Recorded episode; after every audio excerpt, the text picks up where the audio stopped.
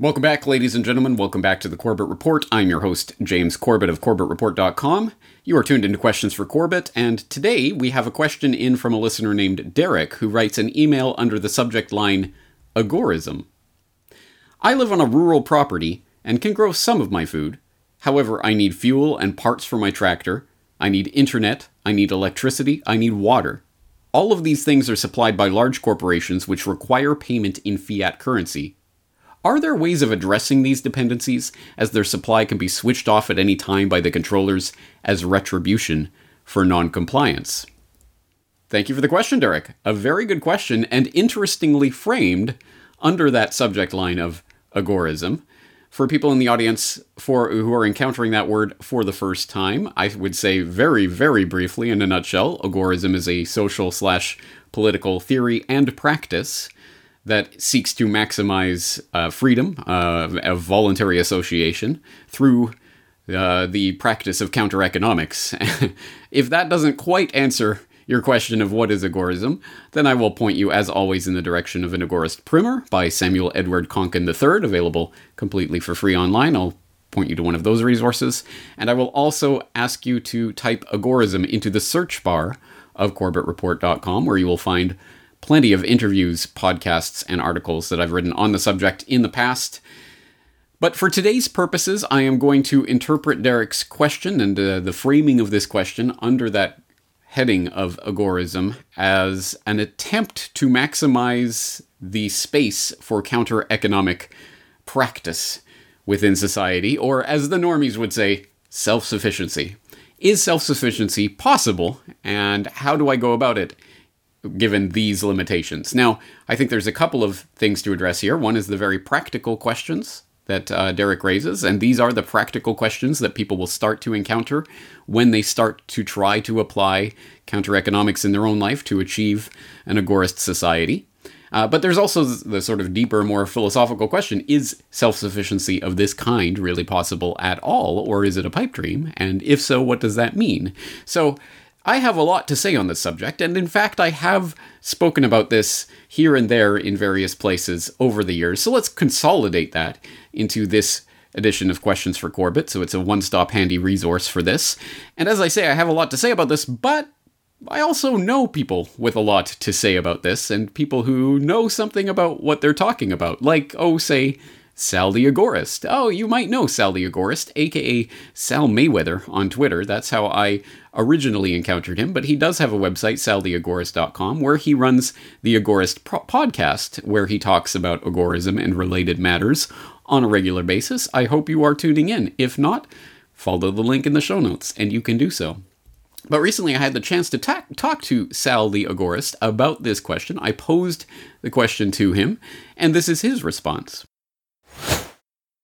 Well, I guess my advice would be always to hold sound money and then convert it right before the time of purchase. So whether that's gold or silver or cryptocurrency, that's what I would do. And I think the easiest way to do that is with a crypto debit card, something like BitPay or the Crypto.com card, but that uh, is he- a heavily KYC process.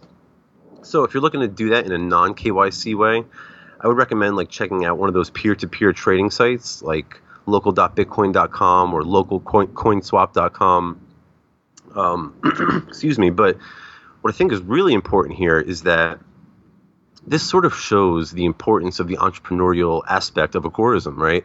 If there's a demand for it, right? If there's a demand for tractor supplies and people want to pay in cryptocurrency, that seems to suggest that somebody out there one of us agorists should be supplying that. And if we can uh, offer that sort of uh, those sort of goods in, in return for in acceptance for cryptocurrency, then all the better for the counter economy. And that really speaks to uh, Sam Konkin stressing the role of the entrepreneur as opposed to uh, wage work. So I would say you know, hold sound money and convert it, and also consider starting a business where you can actually accept those parts in exchange for cryptocurrency to sort of smooth those gears a little bit. What about the long, long term perspective on this as new technologies come up? I know you're a big 3D printing advocate. Um, I mean, the, the we are trapped in a level of thinking of maybe 20th century or even 19th century production that's st- structured around these large corporations with Absolutely. these gigantic manufacturing bases. That's not going to be the way of the future. Manufacturing is coming down to the local level. Um, can you speak to the longer term picture of our getting off this dependence on you know corporate tractor companies, John Deere or whatever, or you know internet being supplied by ISPs? Yeah, no, no, no doubt. I think you hit the nail on the head. I really think decentralization is sort of the trend here, and that's that's spurred on or definitely driven by technology. Um, we see that in things like Bitcoin. Sort of uh, takes it breaks banking down to the the individual level. 3D printing, as you mentioned, takes the whole manufacturing industry, sort of disintermediates the legacy manufacturing industry, and sort of empowers individuals with that role. Uh, and there's other examples too, like we see tokenization as sort of uh, now instead of people having to issue stocks and bonds throughout these you know enormous monolithic centralized exchanges approved by the SEC and FINRA now with with the the magic of blockchain and tokenization they can do it themselves. And the, the, the list goes on and on. And I think as technology continues to increase and we see things like AI and facial recognition and all these sorts of uh, new technologies being uh, progressing and being developed, I think that sort of decentralization is only going to be uh, exaggerated, and we're going to see even more disintermediation. Uh, you know, the effects of Bitcoin and 3D printing is really only the tip of the iceberg. And, and I think in about 30 years, if we can replay this conversation, we're going to sound like a couple cavemen. Hopefully, right. Yeah, hopefully, exactly. Um, all right. Uh, how about resources? Are there any resources that you would recommend someone like Derek uh, check out if they're looking to push this forward and get m- even more decentralized? No doubt. Check out a book by Karl Hess called Community Technology, where he really breaks this down. And uh, he goes through a whole process where in this book where he lives in an urban area, an urban neighborhood in the Adams Morgan section of Washington, D.C. And vis a vis aquaponics, he's sort of able to create a local production facility that bypasses state regulations. And in this way, he's actually able to feed the entire community uh, in a way that really sort of is, uh, I don't want to say non compliant, but sort of ignores the the FDA and agricultural regulations. So check out that book by Karl Hess. He really is a brilliant guy. Also, I'd recommend uh, subscribing to uh, the Survival Podcast with, with Jack Spirko because Spirko is really a uh, very knowledgeable uh, individual when it comes to um, this sort of stuff. So those are two resources two resources I would highly recommend. Once again, that's Sal of saltheagorist.com. Such an important point that he raises there, and one that I think we'll be returning to throughout this uh, particular Questions for Corbett, is the, uh, the, the acknowledgement that when we see a need in this space, this counter economic space, well, how am I going to get tractor parts, for example? Uh, without I'm going to have to deal in filthy fiat, aren't I? Well, that's actually an opportunity for someone out there who wants to be that middleman who will say, "Okay, I'll I'll set up the business and I'll I'll do it in crypto." And so uh, people can come to me and we don't have to know each other and you don't have to give me any of your details. We don't have to use that filthy central bank give uh, fiat. And it doesn't have to be crypto, of course, precious metals, whatever trading and playing cards, whatever you know, whatever your fancy is. Uh, but yes, there there is a space. There's an opportunity for an entrepreneur who wants to be that disintermediation point and make that happen. So I think that is an important point that we have to drive home through this. And of course, uh, Sal makes a number of good points there, but. That's not that's not enough, damn it. I want more responses to this. So in addition to soliciting the uh, feedback of saltheagorist.com, I also turned to Pete Quinones, who I'm sure you will know as Freeman Beyond the Wall at the Freeman Beyond the Wall podcast. If you don't, once again, well, this is your lucky week. You're getting all these new podcast podcast suggestions. I will put the link uh, to uh, uh Freeman Beyond the Wall in the show notes so you can go there and subscribe and get informed uh, with Pete Quinones and his interesting guests. Always some very interesting conversations on his podcast, and he often he is an agorist, a practicing agorist, and he talks about it quite a lot. So once again, I put Derek's question to him about the various ways that Derek can disintermediate the system and find some counter economic self sufficiency. All right. So, unfortunately, what we've seen from history, if you're looking at agorism to solve this problem, I mean, all of these problems, you're going to have to wait for things to get worse. Um, Professor Gregory Grossman, in his The Second Economy of the USSR, estimated that in the late 1970s, private income comprised between 28 and 33 percent of total household income in Russia. So you can imagine how big the secondary market is, how widespread agorism was, but they had gotten, I mean, you're talking about 70 years of, 60 years of just economic calculation problem gone haywire. So at one point, the largest repairer of household items was a secondary market firm that embarrassed the government to the point that they registered the company as a state sanctioned business on their own just to avoid ridicule. So let me go on to Derek's concerns. Um, as far as internet goes, there are already open source projects. Uh, one's called Libre uh, LibreWeb, um, but the you need electricity for that. So the idea of electricity being supplied on the secondary market is really foreign to people. Um, there are some remote communities that I know of in the U.S. that aren't near a grid. So what they did was they created co-ops, which is socialism, but it's voluntary socialism, and they use water power, um, mills things like that and they basically make they keep it and then they invest back into it so it's just a community doing it so if you're if that's something you're really worried about for the future that's something you could look at um, private people decide uh, as far as water goes I've looked at some property in the Georgia mountains, and really the only thing that I was concerned about in a remote area was whether there's a well. So if water is a big concern to you if you're living off of county water, you might want to look at other property for a well or have somebody come out and look and see if you have well water. Um, fuel, I, I, think that that would be one of the first things that Agoras would hook onto because it would be readily available. They could store it. I mean, I know people in Georgia who have 75 gallon uh, tanks with with um, fuel pumps sitting on their property, and as far as farm equipment goes, I mean, that's just another thing that would be a good secondary market thing.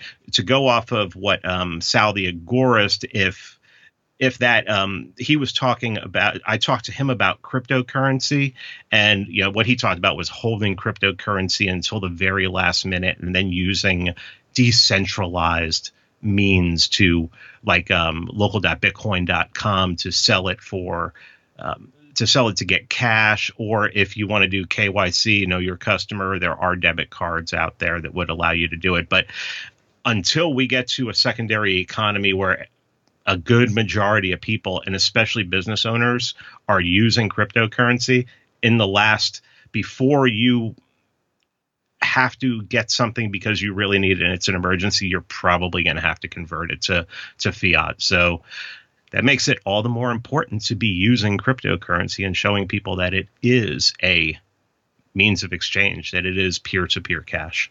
Yeah, absolutely. And if there is an underlying theme that kind of goes uh, uh, uh, on everything that you're saying here, it is community.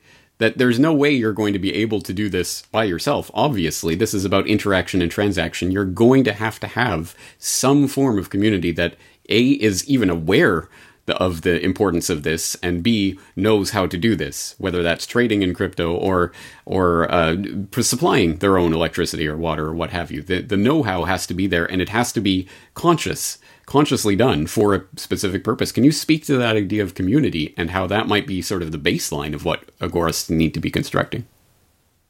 Well, we love to have this individualist ideology where you know leave me alone all rights are individual all rights are negative rights but you're not going to survive on your own. You're not going to be able to go i mean it's very rare you know someone like a jack spirko even a jack spirko who's created his own little for lack of a better term ecosystem right outside of da- of Dallas in Texas, he knows that he can't survive on his own. He knows that he needs his wife, his neighbors. He knows all of these people.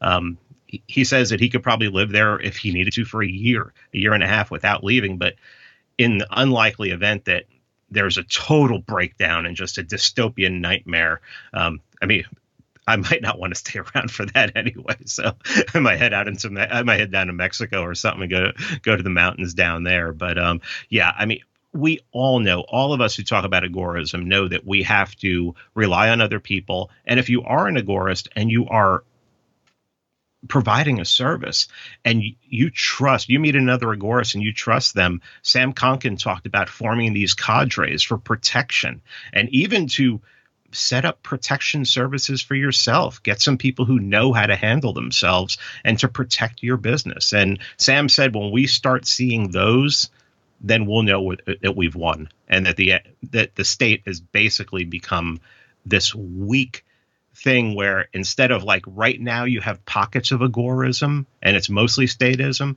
you may have just pockets of statism, and most people have just taken to agorism. Once again, Pete Quinones of FreemanBeyondTheWall.com. And I hope you're starting to pick up on the narrative thread connecting some of these different responses to Derek's question. Namely, as I pointed out there, the connecting thread of community. And the fact that whatever way we carve out this space for freedom of association, voluntary association, free trade, it's going to involve community, like minded people coming together to support each other in this endeavor. If that sounds paradoxical to you, then I submit that you are you have been subject to either brainwashing of a certain sort, or at the very least you have listened to too many straw man arguments. So these agorists or these self-sufficiency people, these survivalists, whatever, they they are only interested in being Unabombers out living in the woods, living on bugs and rainwater, and uh, they don't want any association with anyone. No, that's nonsense. No, the vast majority, maybe there are people like that, but I would say the vast majority of people want association with others, want to come together in voluntary association. That's what this is all about. The agora is the marketplace in the old classical Greek idea of that, not just a place to buy and sell, but to meet, to interact, to, to speak with others, to interact with fellow human beings. That's what the end goal of this is. This is about reaching that space in society where we can freely interact with each other. So it's going to require building communities. And in fact, that might be the ground level of what we need to do in order to achieve and carve out that space for maximalized counter economic practice. But before we get too airy fairy with the philosophical stuff, let's keep ourselves grounded here. We have another guest uh, respondent here answering Derek's question. This time, Ernest Hancock, who I'm sure some of my audience will know as the host of the Declare Your Independence uh, radio program. He's also he also runs freedomsphoenix.com. Uh, but perhaps you do or do not know, he's also running the Love Bus Liberty Tour. And if you do not know about it, you can find more information at the Love Bus Liberty Tour homepage. I'll link up in the show notes. But long story short, for people who don't know, Ernest Hancock was has been around for many years in the movement in various forms, and uh, in fact created the Levolution logo that Ron Paul used in, the, or the Ron Paul movement in 2008 was using uh, quite a bit, uh, and does a lot of activism along those lines. Well, this year for 2020, uh, it was his plan to basically sell sell his home and move into a mobile bus like unit that they could drive him, him and his wife would drive all around the country spreading the word. In this case specifically uh, uh, focusing in on vaccine choice and vaccine education um, and uh, some real information about vaccines and their harms uh, which is interesting because all of this was he selected and, and uh, committed himself to doing this, all of this last year, even, maybe even before that, but at any rate, before all of the scamdemic uh, of this year unfolded. So, a very interesting and very timely tour that Ernest Hancock is engaged in. And for those who don't know, he is continuing to do his operations, run his radio show, etc., from the road in his little RV. And I say little, but in fact, I don't know this the size of it, but it's spacious enough to have a little studio in there. So there, uh, it's quite an operation, and it's interesting because it brings it. It sort of focuses in on that self sufficiency dynamic because energy. Uh, and water and food and supplies, they have to take them with them, and to the extent that they can, they have to be self sufficient for days, sometimes perhaps potentially even weeks at a time. Uh, and how do you do that? Well, he has prepared in various ways to get off the grid in every way possible and imaginable. So he has some very specific advice on these matters. And so let's turn to Ernest Hancock and my uh, recent appearance on of myself on his program, where I asked him about Derek's question. Yep, yep, yep. That's exactly the very question. Now he said rural. He lives out in uh, yep. rural area. Yeah. Well, I mean, if you got land, you know, and this is the thing. That's why, if it pleases the crown, may I occupy my own land? You know. So what do we look at when we do the love bus? Oh yeah, the love bus. I just went and seen it. They're not going to be done with it till end of next week. Ugh. So we'll have our full studio and everything, and we'll be having some fun. But the um, we set up the love bus to have it has 400 amp hours of lithium uh, ion phosphate batteries. So we intentionally wanted to be able to go two days without sun and do the show. We have the generator, diesel backup. We have uh, uh, 800 watts on the roof and 480 underneath that we can deploy of solar power. Know, with that power, the air conditioner, hell, man, you can make your own damn water. This thing, you know, drains just from condensation. A couple of gallons. I'm sitting there watching. So you, you can also do your own water. Um, you have communication, Starlink's coming, you know, satellite, whatever. God knows how that's going to work out. But that's the goal is not is to get off of them. When Don and I go back to Arizona, there is no way in hell I'm going to be on their grid for water, sewer, power, communication. My friend Bob Anderson hasn't been for 15 years. So I know what can be done, certainly with the solar. You have Rivian electric pickup trucks is opening a factory in northwest of Phoenix there. You have uh, Lucid Air is doing one south of Phoenix, and also Nikola, but I think they're you know kind of shammy a little bit. But uh, so, and what are they doing? They got all this desert. It's going to be solar, just like they're doing the Gigafactory up in Nevada. So the possibility of with an intent to get off of the grid. There's one YouTube channel I really like. It's called Wild Wonderful Off Grid, which is a family in West Virginia. They did this very thing, and they're just now moved into the house. It's like a couple of years. Another one, Life Uncontained. They use these uh, container boxes to build a house out of them. Whatever. A couple had a baby there and do. All of this is totally off grid and collecting rainwater.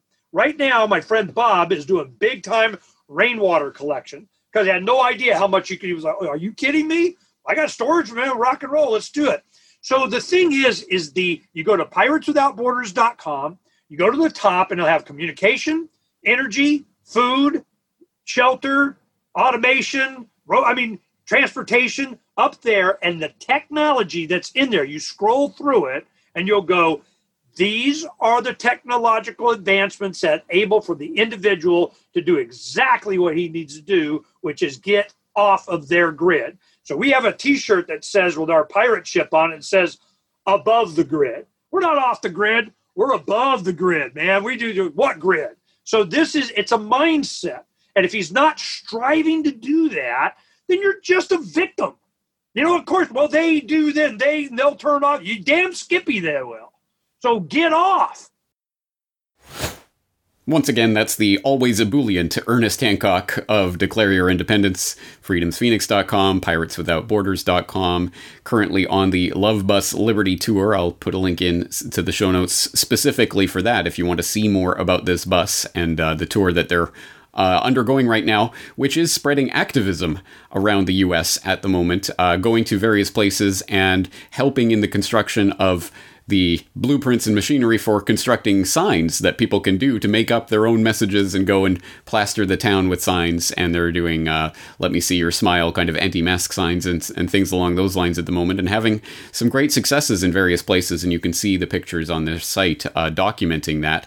So there are some uh, practical things that are coming out of this, and Ernie gives some practical pieces of information about the incredible technologies that are coming into view to further decentralize the system and bring more power, sometimes literally electricity power, into the hands of the average individual. We do not need this massive manufacturing, capital intensive, industrial era state that has been created with all of the various apparatus and baggage that comes along with that, and the central bank dictating every transaction through their medium of exchange that only you can, you can only trade in our fiat money. No, there are many, many ways to get off the grid or above the grid, as the case may be. And uh, Ernie uh, documents that at pirateswithoutborders.com and all the various different ways that you can do about that, the different technologies that are coming about transportation, communication, energy, water, these types of things.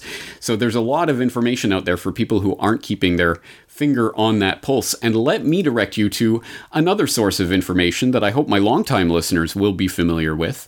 Very specifically, to answer specifically Derek's point about uh, farm equipment, tractors, and that, those sort of things. Well, I have to I have to purchase them from these giant corporations in fiat money. Uh, they have to be supplied by these giant corporations with the fiat currency. Well, yes, and as uh, Sal and Pete and others are talking about, well, we, are going to have to create, uh, well, there's an entrepreneurial opportunity there for people who want to disintermediate that and become the crypto middleman to uh, that sort of market for people who are in that market. But Actually, that isn't the end goal of all of this. No, again, the end goal is to get rid of these gigantic corporations that have their virtual monopolies on these incredibly capital intensive manufacturing uh, processes like making tractors and those sort of things. This is not the kind of thing you can do in your garden tool shed. Is it? Well, I hope you already know that in fact that is the end goal of a project called Open Source Ecology, which I did go into in detail in episode 222 of the Corbett Report podcast, Lessons in Resistance Open Source, where I introduced that idea through a uh, talk by the founder of the Open Source Ecology Project. And uh, I further elaborated that and gave it a shout out in Open Source Solutions, an open source investigation where the Corbett Report community engaged in an open source investigation of different open source solutions, including open source ecology. And then I had aforesaid founder of the Open Source Ecology Project and uh, uh, the Open Building Institute, Marcin uh, Jakubowski and Catarina Mota, on the program back in interview 1191 to further discuss those details. But let's put it on the record formally here. OpenSourceEcology.org is the homepage of open source ecology. What is open source ecology? What are they attempting to do here? Well, just from the About page, you can get this uh, introduction. It says The vision of open source ecology is a world of collaborative design for a transparent and inclusive economy of abundance. An open source libre economy is an efficient economy which increases innovation by open collaboration. To get there, OSE, Open Source Ecology, is currently developing a set of open source blueprints for the Global Village Construction Set, GVCS, a set of the 50 most important machines that it takes for modern life to exist. Everything from a tractor to an oven to a circuit maker. In the process of creating the GVCS, OSE intends to develop a modular, scalable platform for documenting and developing open source libre hardware, including blueprints for both physical artifacts and for related open enterprises. And they go on from there, and there's a lot of information, including, again, this is not just a pipe dream, pie in the sky, just wish list stuff. There is a global village construction set, which is under development, and there are various pieces of that set that are already uh, available to go, and some that are uh, uh, in the planning stages, some in the design, some in the prototype stages. But you can see them all. Everything from a micro house, which I did talk about in interview 1191, to a micro combine, electric motor generator, open source welder, universal rotor, universal power supply, open source truck, heat exchanger, modern steam engine, spader, uh, universal seeder, uh, plasma cutter, industrial robot, metal rolling, hay cutter. I mean, all of these various instruments, they are developing the open source blueprints that you will be able to use to create your own machinery. 50 of the most important basic pieces of machinery for modern life to exist that will be open and freely available and you'll have the blueprints at your fingerprints that's uh, that is the absolute end goal of this is not to envision some world where oh maybe we can buy from these gigantic mega behemoth corporations through crypto or something like that. No we can actually collaborate to help design these processes that are now available at the individual level. And uh, once again this is not pie in the sky some sort of you know f- future many many thousands of years off. This is happening right now. And i note that Unfortunately, by the time this uh, this uh, questions for Corbett is released, you will have just missed the latest open source microfactory build camp, which is taking place right now. Um, there's three weekend shops. They take over three weekends, uh, starting a couple of weeks ago and, and finishing up this weekend as I release this podcast. So you've just missed it, but you can at least see the uh, the YouTube introduction, open source microfactory Steam Camp invitation, where they show you uh, the Steam Camp and what it is they do, uh, which is taking place uh, remotely at the moment. But I'm sure they will have other opportunities for such camps in the future. So you can follow open source ecology for that. And that's just one example of what can happen in this age where we can share this information. Everyone through decentralized peer to peer networks can share and collaborate on these gigantic open source projects to bring all of this knowledge together so that people can take and harness the power of all of these great minds coming together at the individual level and again not just not just get off the grid but create a create a completely different idea of what a grid means. Once again, the straw man argument is that, oh, these agorists and self sufficiency, oh, the, these survivalists, they just want to live, uh, you know, in the woods by themselves and never meet another human. That is nonsense. That is garbage. That is a straw man argument. No, of course, human beings want community. They want to come together for voluntary interactions. That's what Agora means. That's what it is about. Agora, not just the sense of the marketplace in terms of economic transactions, but in terms of people coming together, interacting with each other. That is the goal of agorism, and that is what we're working towards. And open source ecology and other projects like that are helping to make that an actual lived reality. Now, the other final thing that I'd like to say on this subject is that we have to avoid the binary thinking that this is an on off switch. Either you are independent or you are dependent, and there's nothing in between because unfortunately, that is an exceptionally unproductive and demotivational way of framing this important issue. In fact, if you are someone like Derek who is taking steps to try to get yourself off of this grid in various ways, but then you see, oh, well, it's going to be probably practically impossible at this moment, given the structures as they exist, to become 100% independent well, I might as well give up. No, of course not. Do not give up. It is better to be 90% independent than 100% dependent. It's better to be 80% dependent, eh, independent instead of you know 70% independent whatever that is however you incrementally approach that mythical maybe state of 100% independence at any rate we can work towards it. And don't use that as an excuse